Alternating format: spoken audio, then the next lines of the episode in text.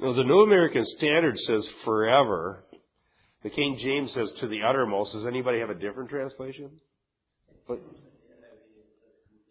completely. Okay? And one of the commentaries I looked up the Greek word in says absolutely. So it's uh, he, he's able to save forever to the uttermost, completely, absolutely, those who draw near to God through him, since he always lives to make intercession for them. And again, continuing the contrast with the Old Testament priesthood, they don't always live. They live and have their ministry for a while. They die, and there's a succession of priests. But Jesus is a priest forever. He is never replaced. He's always praying for us, making intercession for us, and He thereby ensures that we obtain this promised salvation if we are those who draw near to God through Him. I also would like to emphasize the phrase, draw near to God. I've been talking about that a lot lately in some of the articles I've been writing and some of the theological debates about various practices. And I think that this promise that the only way we truly draw near to God is through the person of Jesus Christ. And that He is in the very throne room of God at the right hand of the majesty on high, having made purification for sins, which, that you can't get closer to God by some religious practice than you would be coming to Him through the person and work of Jesus by faith, coming on His terms. You can't get any closer. So, if you know that, it'll save you a lot of money. Well, you don't have to go buy crystals or make a pilgrimage to some holy site or, you know, uh, the salvation is free. All these other things usually have a hook to them that involve spending a lot of money. Should we go, which way, which way should we go? We'll go around this way. I got a lot of cross references. Lois, are you ready? Always. Isaiah 45:22. Uh, Cindy, Isaiah 53:12. No Bible. Tyler, John 10:29 and 30. And Steve, John 14 and verse 6. Probably know that one by heart, but you can look it up. It's a very famous verse. And then um, Norm, Romans 8:34, and Lonnie, Ephesians 2:18.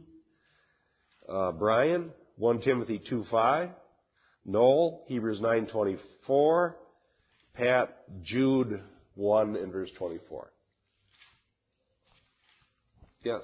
Did even Jesus tell a parable about being close in heaven? You want to take the front, uh, the table or the front seat, and Jesus might have to come and put you back. So be careful.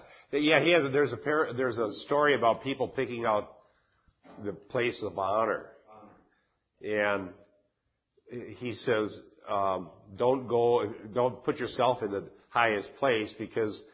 Uh, the host may come and say, no, that was reserved for somebody else, and then you'll be shamed when you're put down to the foot of the table. So he says, take the lowest place. I think this is in, where is this one? It's in Matthew. Um, or no, it's in Luke. Take the lowest place, then the, the worst thing that can happen is you get promoted. I mean, the worst thing that can happen is you stay there, but you might get promoted. Yeah, at least you, yeah, you don't, you don't want to do that. And then he also said the first will be last and the last will be first. And as far as how things shall be in the kingdom of God, it's going to be total reversal of what anybody might expect. Because the greatest uh, of the are people unknown, unseen, and not in the public eye. Who, yeah, so so that's a good lesson to learn. Okay, Isaiah forty-five twenty-two.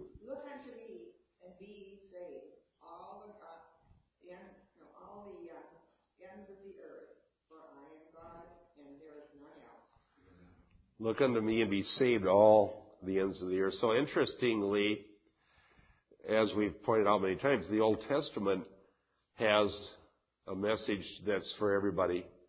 In other words, messianic salvation always was designed for the Jew first and also to the Gentile.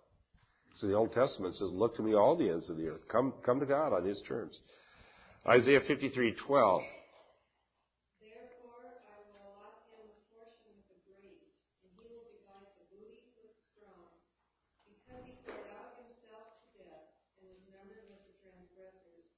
Yet he bore, yet he himself bore the sin of many and interceded for the transgressors. Wow, Isaiah 53 is amazing prophecy. Absolutely amazing prophecy about the personal work of Christ. And he was numbered with the transgressors, but he interceded for them. Wow. How is Old Testament prophecy fulfilled? Yeah. And is it literally or figuratively? Literally. Literally. That's what I'm going to do Friday night. I'm working on getting ready for this debate. And I'm going to, I'm only going to have a few minutes for the opening statement, so I'm to make two points in the opening statement. Number one, what do we know about prophecy that's already been fulfilled? And what we know about it is it gets fulfilled far more literally than you would have imagined. For example, in Psalm 22 it says they, they cast lots for his clothing. Well, who would have expected that something that literal would happen?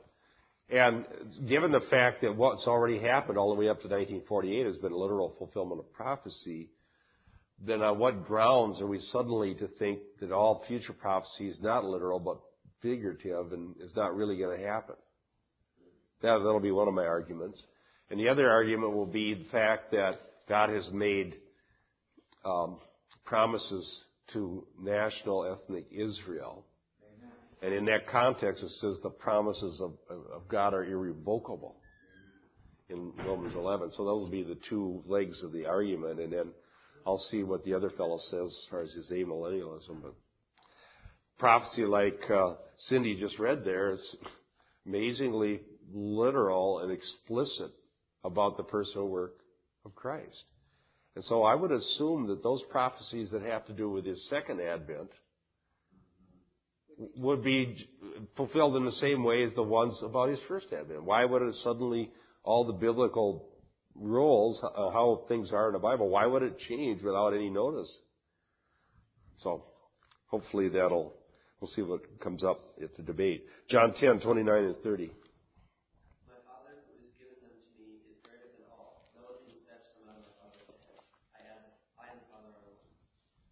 them being his sheep.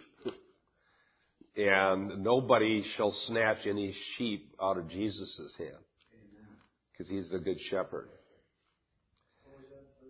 And that was John 10, 29 and 30. And, and it's a cross reference for Hebrews 7:25 where it says that he's able to save to the uttermost those who draw near to God because he always lives to make intercession for them. So there's that verse that Tyler read one of the means that God uses to make sure that we stay safely in His hand is His high priestly intercessory uh, ministry towards us. All right? Okay, John 14 and verse 6. Jesus said to him, I am the way and the truth and the life. No one comes to the Father but through me. Amen. Don't you think that's kind of exclusive for this day and age? that's, that's awful exclusive, yes.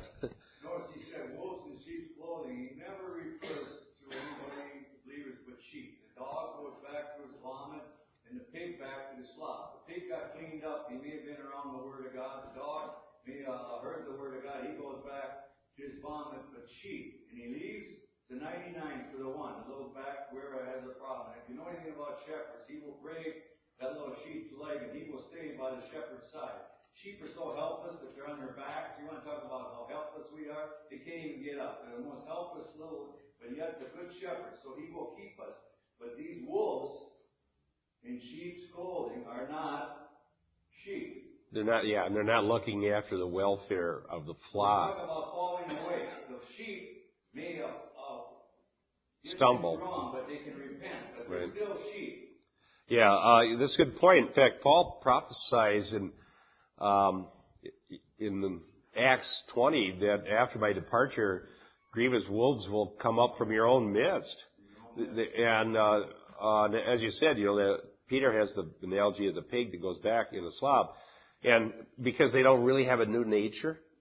Okay, I give I use the illustration because I was a farm boy growing up, and we used to go uh, to the county fair with our pigs.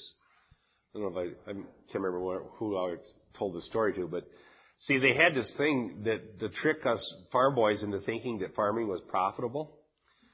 Uh, so the way they do that is Dad would give give me a little pig, and then I'd take Dad's feed and feed the pig, and the pig would grow up, and we'd go to the county fair and show the pig, and he'd get a you know a ribbon, and then the local hog buyer would back his truck up there, and they'd auction off the pigs, and they'd go for higher than market rate, and the pig would go off to the slaughterhouse, and you'd get a check. Well, it was all profit. it wasn't my pig, and I, I didn't. Yeah, it made us think, boy, I want to be a farmer. Yeah, yeah. All the kids think, gee, I want to be a farmer when I grow up. This makes a lot of money. But, but one of the things that, one of the things that uh, was interesting about that was I never got anything like a white ribbon. My pig was always something wrong with it, but wasn't fat enough, or you know, I had mine on a lean diet, I guess. But uh, the people that took it very seriously, they'd take Johnson's baby oil and rub the whole pig down with this Johnson's baby oil so it'd kind of be shiny and smell real nice, you know. And uh but but as soon as they got done showing a pig, it'd run right back to the slop hole with baby oil, baby oil and all. So you know you you, you can't change the nature, and that and that's uh, okay, and that's what what Dan was pointing out. And only God can change the nature of a sinner to, to give us desires for other than just our old simple nature. So uh, that's a good point. So we can only come to the Father, but through the Son. Those who come, He keeps them, protects them, intercedes for them, and does whatever is necessary to bring us ultimately to glory. Amen. Even if it's severe discipline. Amen. Okay, uh, Romans 8:34. Norm.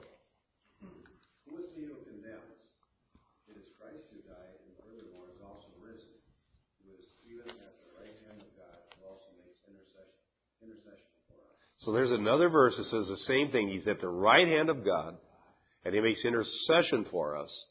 So who's going to condemn us? And the implied answer is? No one. No one. Who's the judge of all the earth? You know, according to Abraham, God said to Abraham, Abraham said to God, shall not the judge of all the earth do right? Uh, so the judge of, of all ultimately is God who commits judgment uh, to the Son uh, is ultimately the final say. And the idea in that passage that Norm read is that if we're acquitted by God, who is the ultimate judge, is there some lower court that's going to overturn it? I, I know over the years I've had people come and come and say, uh, "Well, you know, um, I know God forgave me, but I can't forgive myself." And I always have the same answer. I says, what are you doing appealing to a lower court? you don't get the Supreme Court verdict and then go and take it back to the local, uh, um, you know, county judge. That'd be crazy. So, so if God's already rendered a verdict, who are you to, to decide judgment? Well, I never thought of it that way. Ephesians 2.18, Lonnie.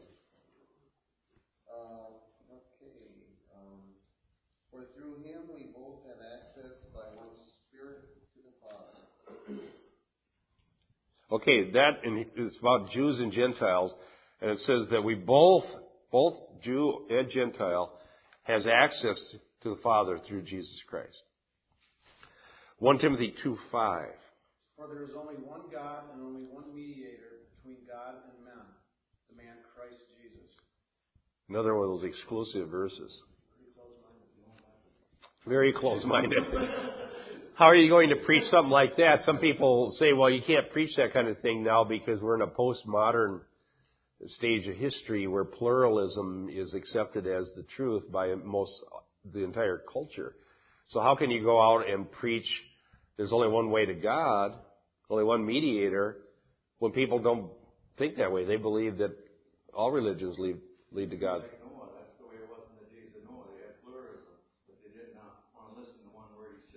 So you're saying we should preach the truth even if it's not popular? Yeah, I agree. I thought I thought we'd get that answer. Jesus said that it would be like the days of Noah. Yep. Um, okay, Hebrews nine twenty four. For Christ has entered not into a sanctuary made with hands, a copy of the true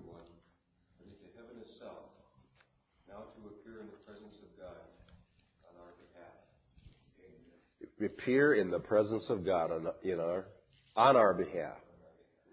And the claim in Hebrews is, is that the tabernacle in the Old Testament was made after, was a copy of the real one in heaven. There's a pattern to it. Okay, Jude 1 and verse 24. To him who is able to keep you from falling and to present you before his glorious presence without fault and with great joy. He's able to keep us, that's a benediction that we use sometimes. He's able to keep us from falling and to present us blameless before God. Amen. So how's Jesus going to do that? The shed blood of the Lamb has covered us. Amen. Through his once, his once for all sacrifice. So he paid the penalty of sins for our sins. He keeps us, protects us. He, he intercedes for us. And he's promised that I go to prepare a place for you that where I am, there you may be also. We better remember that one in case the Jehovah Witnesses come by. Do you know what they do to trick Christians? They'll say, show me one place in the Bible where it says that you're going to go to heaven. And people, hmm, so you look up heaven in your concordance and, well, I can't find it. Well, that's just because the word heaven isn't in, that, in some of these passages. But that one in John, John 14, says that where I am, there you may be also. And the Bible claims that Jesus ascended into heaven. So that's the answer to the Jehovah Witnesses right there. Don't they know that passage? Well, they're just hoping you don't. You know, I think that, you know, 144,000 gets to go to heaven. Right. That's true. They probably, you know what they'd probably say? Well, that was given to the to the eleven. It wasn't really even given to Judas because he wasn't there in John 14. He had already left in John 13. It was given to the eleven, and they're part of the 144,000. That's What that's verse was that again? 14? What? John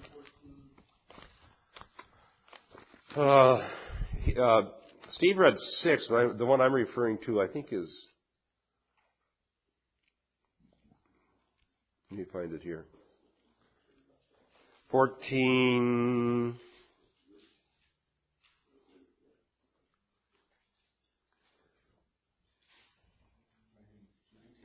Three. Three.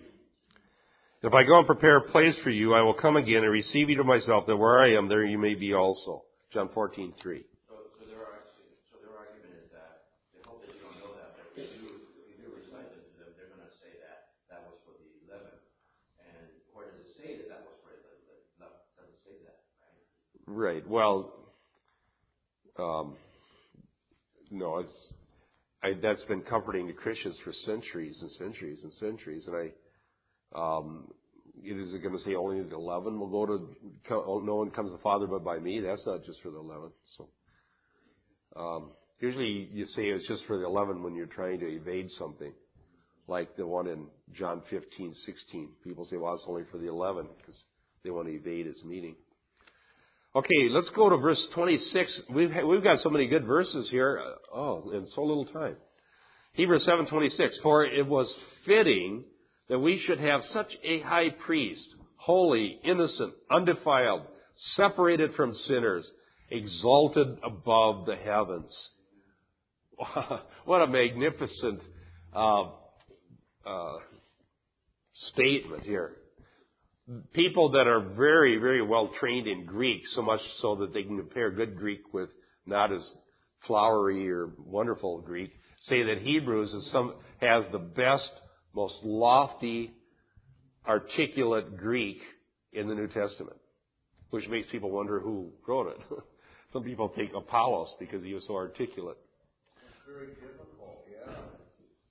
Yeah, the Hebrews is uh, a magnificent uh, use of the Greek language. I'm not good enough at it to be able to tell good from bad, but when you talk when you talk to the scholars who know Greek uh, very very well, they say Hebrews is just magnificent in its uh, use of just the sounds of words and the dramatic way words are used and how they build on themselves on each other and uh, using grammatical techniques that are very sophisticated. But this particular verse is certainly an example of that. Just look at the description of our, of our Lord. A holy, innocent, undefiled, separated from sinners, exalted above the heavens. Think about that. Uh, there, here is a contrast, as is the case in this whole theme here, with the Levitical priesthood. The Levitical priesthood was made up of sinners. Jesus was separated from sinners. The Levitical priesthood had to be cleansed. Undefiled is a term that had to do with defiled meant un, unacceptable or unclean and unable to go into God's presence.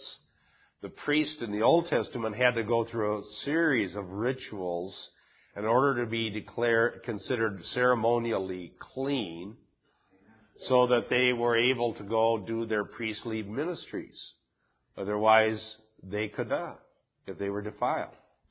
Here, it's stating that Jesus is undefiled. The, the idea is that by nature, for all eternity, he's undefiled and always fit to be in God's presence because he existed from all eternity as God and with God. And he's a priest forever after the holy order of Melchizedek. So, holy, innocent, undefiled, separated from sinners, exalted above the heavens. the great priesthood in the Old Testament that was established by God with, with Aaron and the Levites and how the high priest had this beautiful garb and was able to go into the holy place once a year. This is uh, inferior to Jesus' priesthood because he doesn't go into a tabernacle pitched by man, but he goes into a heavenly tabernacle pitched by God. so the superiorities are many. And what a fabulous passage this is. And we have some cross references. Uh, Sam, Psalm 68:18, uh, Gene, Luke 24, 46 and 47. Mary, John 8, 29. Dan, 2 Corinthians 5.21. Dean, Ephesians 1, 20 to 22. And Karen, Philippians 2, 9 through 11. Stephen, 1 Peter 2.22. And Scott, 1 John 3, 5.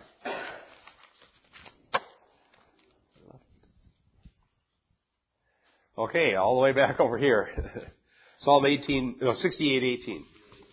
Thou hast descended on high, thou hast led captivity captive, thou hast received gifts for men, yea, for the rebellious also, that the Lord God might dwell among them.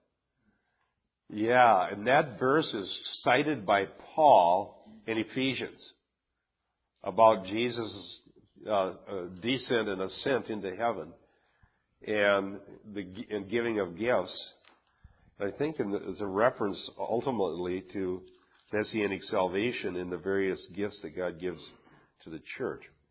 So, but there it's talking about this exaltation above the heavens. Luke 24, 46, 47, I think it's the Great Commission.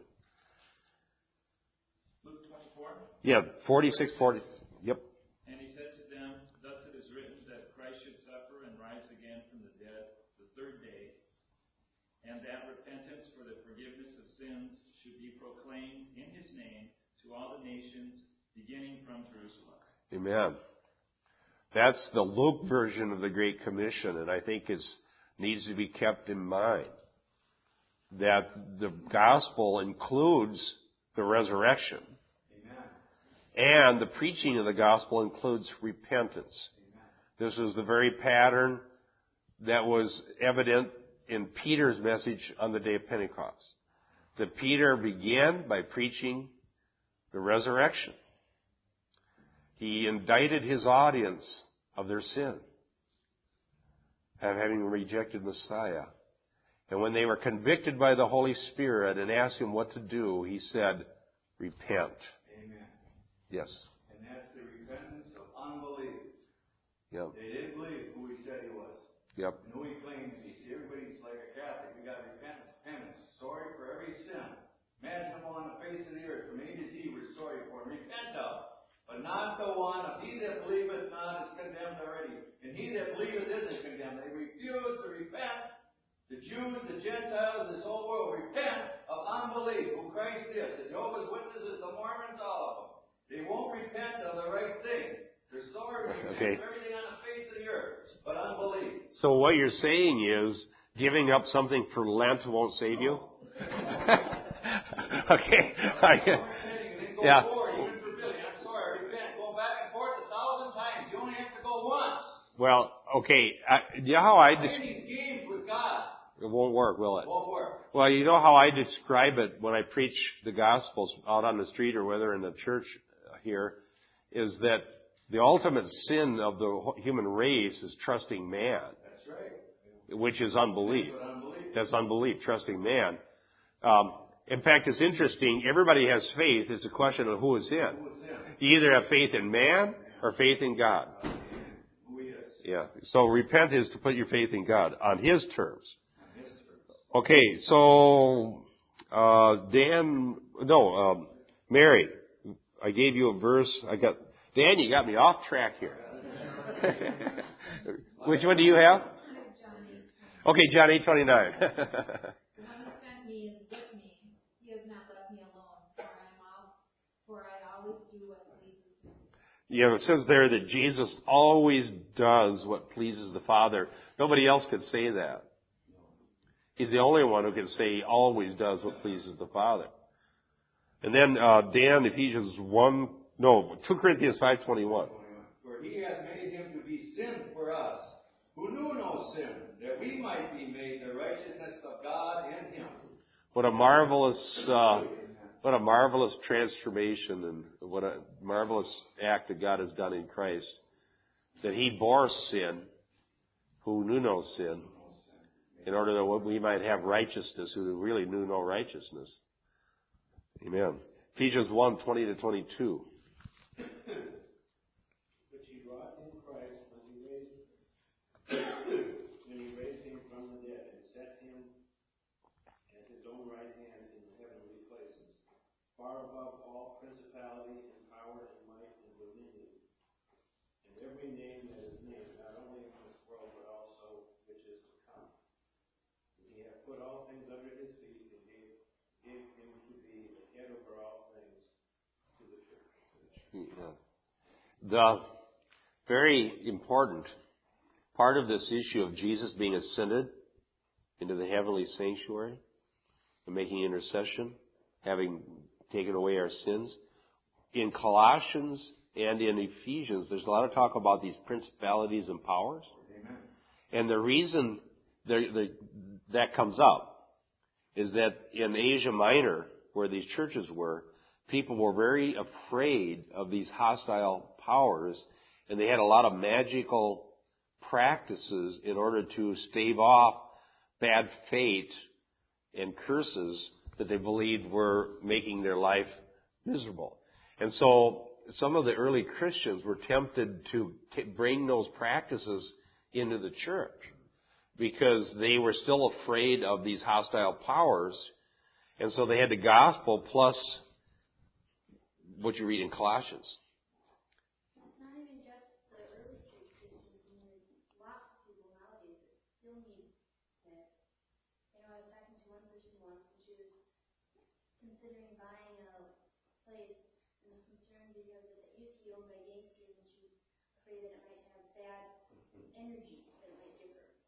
Oh yeah, and it's it's really human nature to to believe. Ba- If if you if you study the history of world religions, and and the more you know about humans, just the way humans have always been, paganism is sort of the default position. Um, without some sort of a mitigating influence, people fall into pagan belief systems. Now, as a matter of fact, these principalities and powers do exist. Amen. But um, what's wrong with some of these ideas, especially what Colossians 2 warns about, is this idea that you have to have some expert to, you know, break the curse or some religious practice to scare away the demons. What Ephesians, that Dean just read, is saying, what, what was being reassuring to this church is that if you are in Christ, and He's the head over the church, that He, being in Him, He is above all the principalities and powers, therefore you are protected from them. Why? Because of being in Christ. And it just made me think of something because I'm not only prepared for this debate on Friday night, but I'm prepared for the conference on November 6th when we're going to talk about mysticism. And uh, it, these practices that we're going to talk about, these mystical practices, are suggesting that you take a journey inward to find Christ. And but the interesting thing about the writers who are teaching this kind of thing is that they also tell people that they often run into demons. So they go on their journey inward to meet Christ, and they end up meeting demons sometimes. In fact, they, I think they do all the time because there's probably a demon imitating Christ. Um, and then they have to deal with this, and so they have this layers of techniques to try to try to deal with the demons that they stir up in their journey inward. And it, it's so opposite of what the Bible suggests. Which, if if you are, are going upward rather than inward, and you're trusting Christ as exalted above all principalities and powers and seated at the right hand of God who makes intercession for us, that's how you know you have freedom Amen. from these hostile powers. Uh, but when you go into their domain by some altered state of consciousness, uh, that's not getting you closer to God, it's getting you further from God. And I'm very concerned about that. Yes, sir. Is it not true that Christ lives in us? Right. Christ in us, the hope of glory. But the way He lives in us is through the Holy Spirit. Let me show this, show you in, in, in uh, Romans 8. It is true that we're indwelt by Christ, but the Bible never tells us to go inward to find Him. Paul says, I know that in me, that is in my flesh, dwelleth no good thing. Uh, but in Romans 8, there's something that's interesting that shows us what that terminology means. In Romans chapter 8, it says this. Um, verse 9, however, you are not in the flesh, but in the Spirit, if indeed the Spirit of God dwells in you. But if anyone does not have the Spirit of Christ, he does not belong to him. And if Christ is in you, though the body is dead because of sin, yet the Spirit is alive because of righteousness. But if the Spirit of Him who raised Christ from the dead dwells in you, so if you notice the terminology, what Paul meant by Christ being in you is that you're indwelt by the Holy Spirit, or the Spirit of Christ. But the Bible asserts something like 20, over 20 times that Christ is bodily ascended into heaven and seated at the right hand of the Father. Okay? So the way Christ is in us is through His Holy Spirit. Yes. Also, if you need to amplify that, our, our body is dead because of sin. Romans chapter 7 discusses that whole thing. So yeah. The spirit versus the body. Well, the, uh, the idea is that the body is mortal, and the fact that it's still prone to death is a, is a residue of the fact of the, of, the judgment of God against sin, but we have hope in the resurrection from the dead in which we get a body that will be immortal and that will be suitable to be forever in God's presence. So, um, but that's a good question. That's a good point. Uh, I got. I remember I got to address that uh, on uh, November 6th when we talk about this. I uh, look at with me at Colossians 3 and verse 1. Then we'll get back to our cross references what made me think about this is studying Hebrews. Over and over again, it talks about Jesus being ascended uh, into heaven, and it mentions it so many different times, and that we are coming to a better sanctuary, that is a heavenly one, a better high priest, a heavenly one, a better uh, payment for sins, one that's been poured out in, once for all uh, before God, and uh, in contrast to all these books that I read were suggesting you do a journey inward, which is very popular in this postmodern age, it's interesting the Bible always tells us to look upward. For instance, the Lord's Prayer says, Our Father who art in heaven. Look at Colossians 3 and verse 1. Uh, and then I'll read a ways here. If then you have been raised up with Christ, keep seeking things above where Christ is. Seated at the right hand of God, set your mind on things above, not on things on the earth. And so the Christian conception of prayer is that we are praying to God in heaven, our Father art in heaven, through the person and work of Jesus Christ who gives us access to Him. The Eastern conception of prayer is this meditative technique where you go into silence in order to achieve peace of mind or whatever. Yes, Kathy.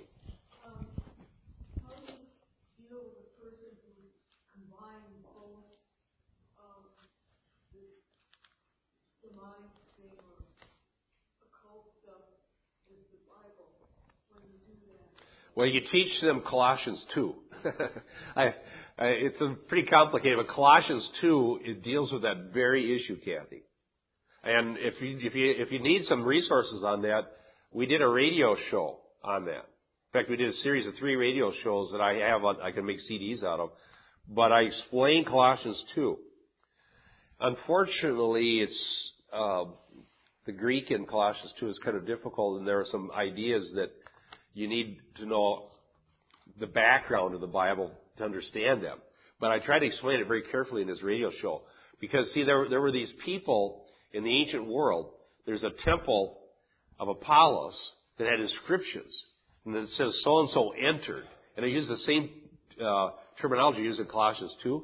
And they had this religious rite in Asia Minor, near Colossae, where people would do ritual purification, fasting.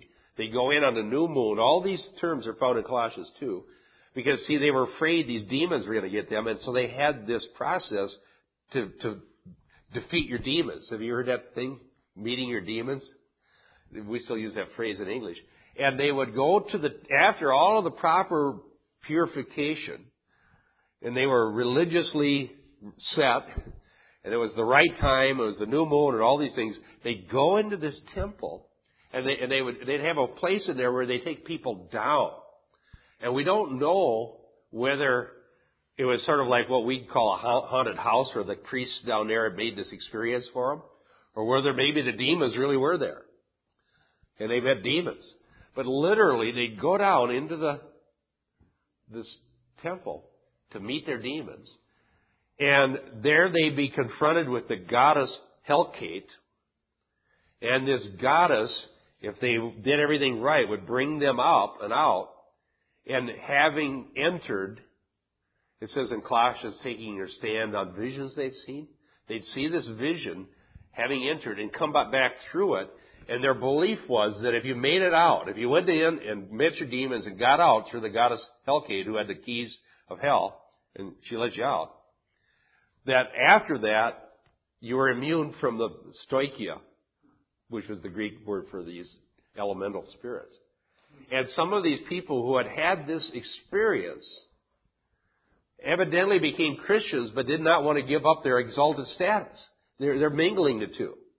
And they're saying, yeah, we believe in Christ, but we also believe you need this thing that we did in order to be free from the hostile powers.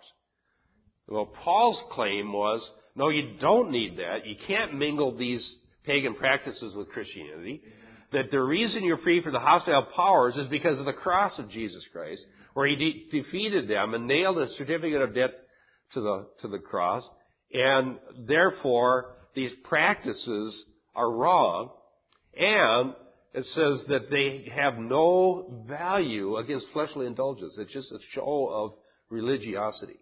That's the short version. There's a radio show on that in an article I wrote. Yes, right. Yes, Galatians see to it that no one carries you off to spoil and makes you yourself captive by his so-called philosophy and intellectualism. So. Yeah, yeah, it's uh, that's exactly what the issue was. I spent a long time researching that. I read uh, there was a book that was the key to the Colossians 2 because uh, I read this book about syncretism in Colossae, and in the book it, it had all this archaeological finds that unlocked the, the, what the meaning of those words were in Colossians 2 in the context. So, uh, Well, you got to be careful because people will tell you, "I have the key to keep you free from the demons." yeah, yeah, whoever. Yeah, I wrote about that. Let's. You know what? I think I got sidetracked here. No. Ah, good enough. I'll get sidetracked. We got to go back to these uh, cross references. Okay, we did Ephesians. Who had Philippians? That was your card. Okay, Philippians two nine through eleven. For this reason also, God highly exalted him, and bestowed on him the name which is above every name, so that at the name of Jesus every knee will bow, of those who are in heaven and on earth and under the earth, and that every tongue will confess that Jesus is Lord, to the glory of God the Father. Amen. Amen. That's our exalted Lord. he humbled himself and was exalted. 1 Peter 2:22. who committed no sin, nor was any deceit found in his mouth. So that's about Jesus' sinlessness, which is important. That's important to explain in the gospel when we preach the gospel.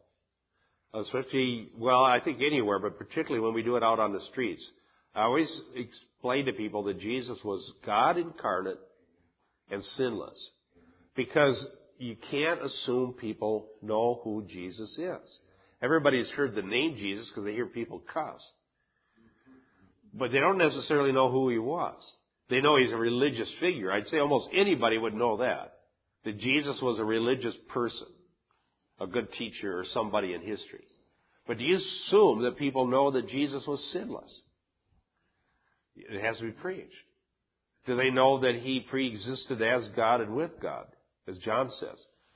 It has to be preached. Do they know that he was literally bodily raised from the dead?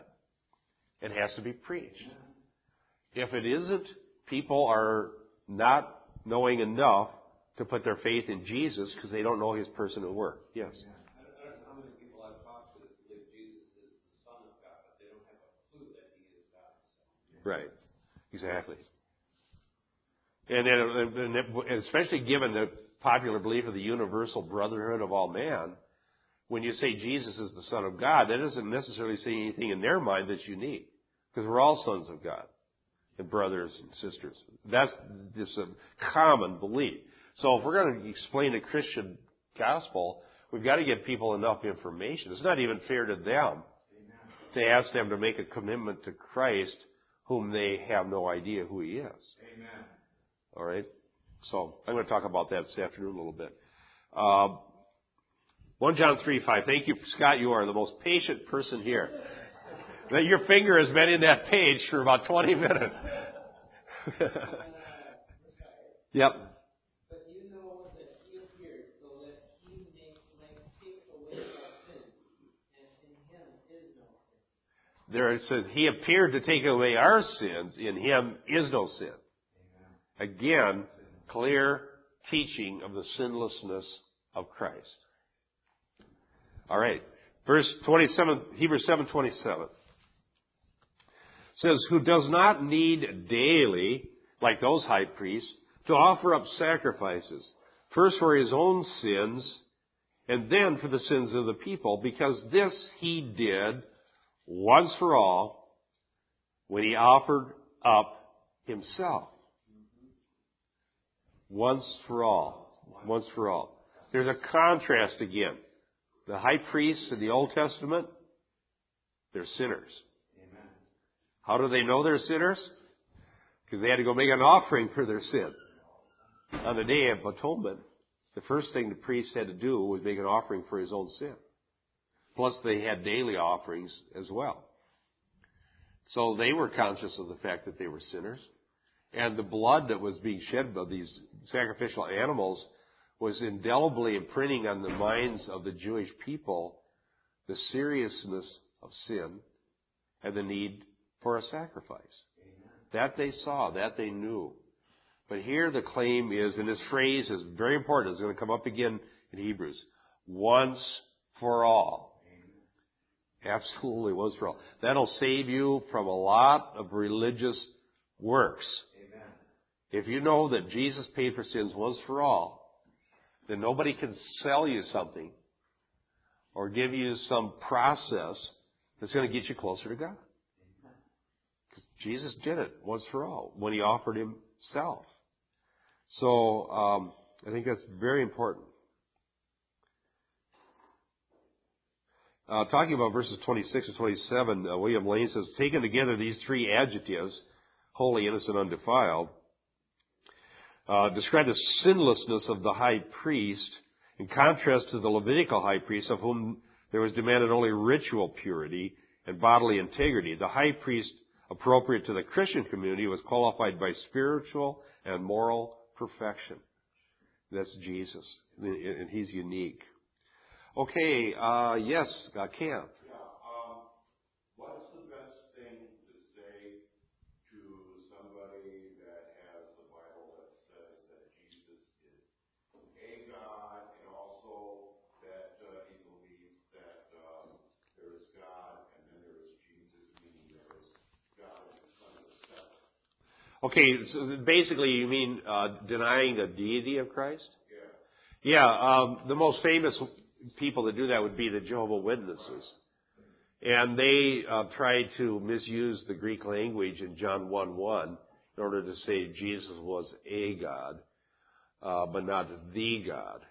And they would also refer to this passage in John where, where it's quoting the Old Testament Psalm 89, where it says, Ye are gods. And they misuse that passage as well. Actually, the only way you can deal with that first of all, just state the truth and be firm about it. No, Jesus existed from all eternity with God and as God. That's the true doctrine from John 1 1. Now they're going to say you're wrong about that.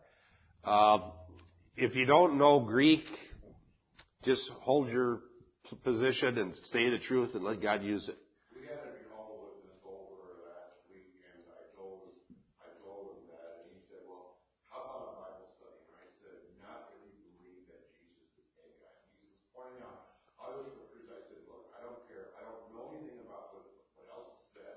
If you can't get it get with the fact that Jesus was God instead of a God, we don't have anything to talk about." Well, that's not a bad idea either. Uh, I have had them come over. You ever see? They have never come back. They came over about 1988. We were in the house we're living in now. There were two of them. One was the new, newer one, and one was the uh, leader. They, they sent them out that way, one experienced and one. And they said, "Well, we want to talk to you about uh, the Bible." I said, "All right, I'd love to talk about the Bible."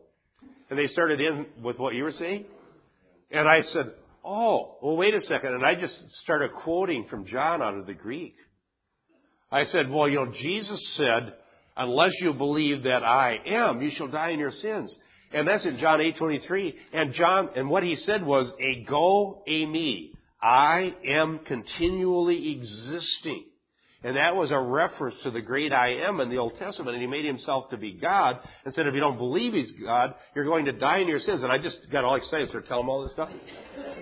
And this, and the older one says, we gotta go. And they took off. Ah, they don't want to, they don't want to talk anymore.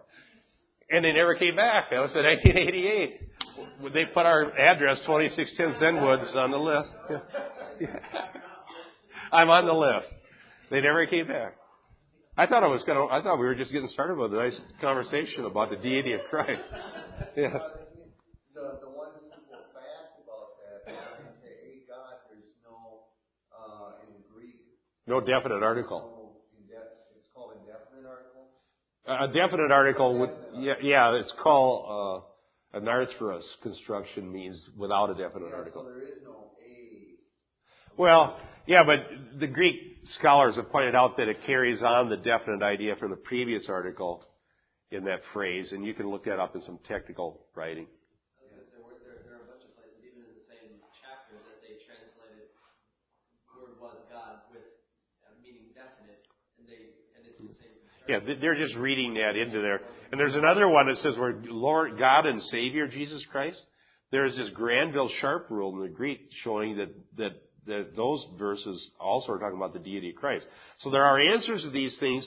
They're a little bit technical, and what they're hoping is that they can confuse you And uh, you don't have to go be a Greek scholar. Campion did the right thing. Hold your ground on what you believe. Let them take a hike. But on the other hand, if you know some of these Greek things, then throw it at them. Yeah. Piggyback on what he just said, but in the very same chapter, chapter one of John, they have a, uh, they have God translated from Greek into English, and they only put a God in there one time because the other verses are not to their advantage. Right. Yeah, they're shoehorning their doctrine into the Bible. Yeah. Right. Okay. Um, what were we going to do here? We were talking about verse 27. Um, once for all. That's what we were talking about. Once for all. Don't forget that phrase. It's absolutely essential to Christian doctrine that Christ's sacrifice is once for all. I wrote an article called The Gospel for Roman Catholics that it was intended to help people witness to their Catholic friends. And in that, I, made a lot of references to the book of Hebrews and Jesus as the high priest and the once for all sacrifice. Some of the more astute Catholics called me and uh, said, Well, why do you write this? We believe all this. And I said, Well, if you believe it, I'm happy for you. But um, what's going on is I have the latest Catholic catechism up in my office is that what they've done is basically kept all the old beliefs and then add some of these things in there and say, yeah, yeah, we believe that Christ died for sins once for all. But the problem is that's not preached to anybody in that church. Okay? And so the average person going to Mass week after week doesn't know that. Because you can find it buried in the catechism somewhere, and how many people even know that? Yeah, you, Why would, it, why would, you imagine that the, that the Catholic Church does that? I, I mean, my thought on that is that from the beginnings of the Roman Catholic Church, they wanted to, they wanted to keep the people ignorant of the truth, and therefore impose their own rules and regulations and turn it into a religion. So it's still happening today. Is, is to see that they don't teach the, the, the scripture, they don't teach the word of God. Well, that's uh, so. I didn't have, uh, as a result of that article, I had supper with a Roman Catholic family that were charismatics, and I ended up also getting some emails from another guy.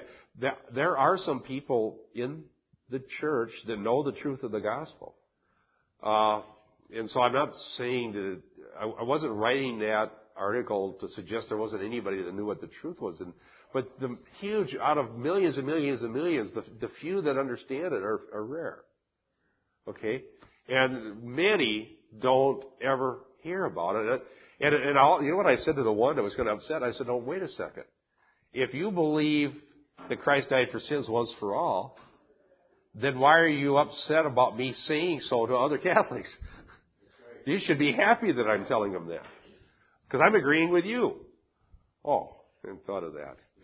Well, he, he, what he thought about was I was just trying to be disrespectful, which really wasn't the case at all. I was trying to show people this truth that Jesus died for sins once for all. Yes, Mary.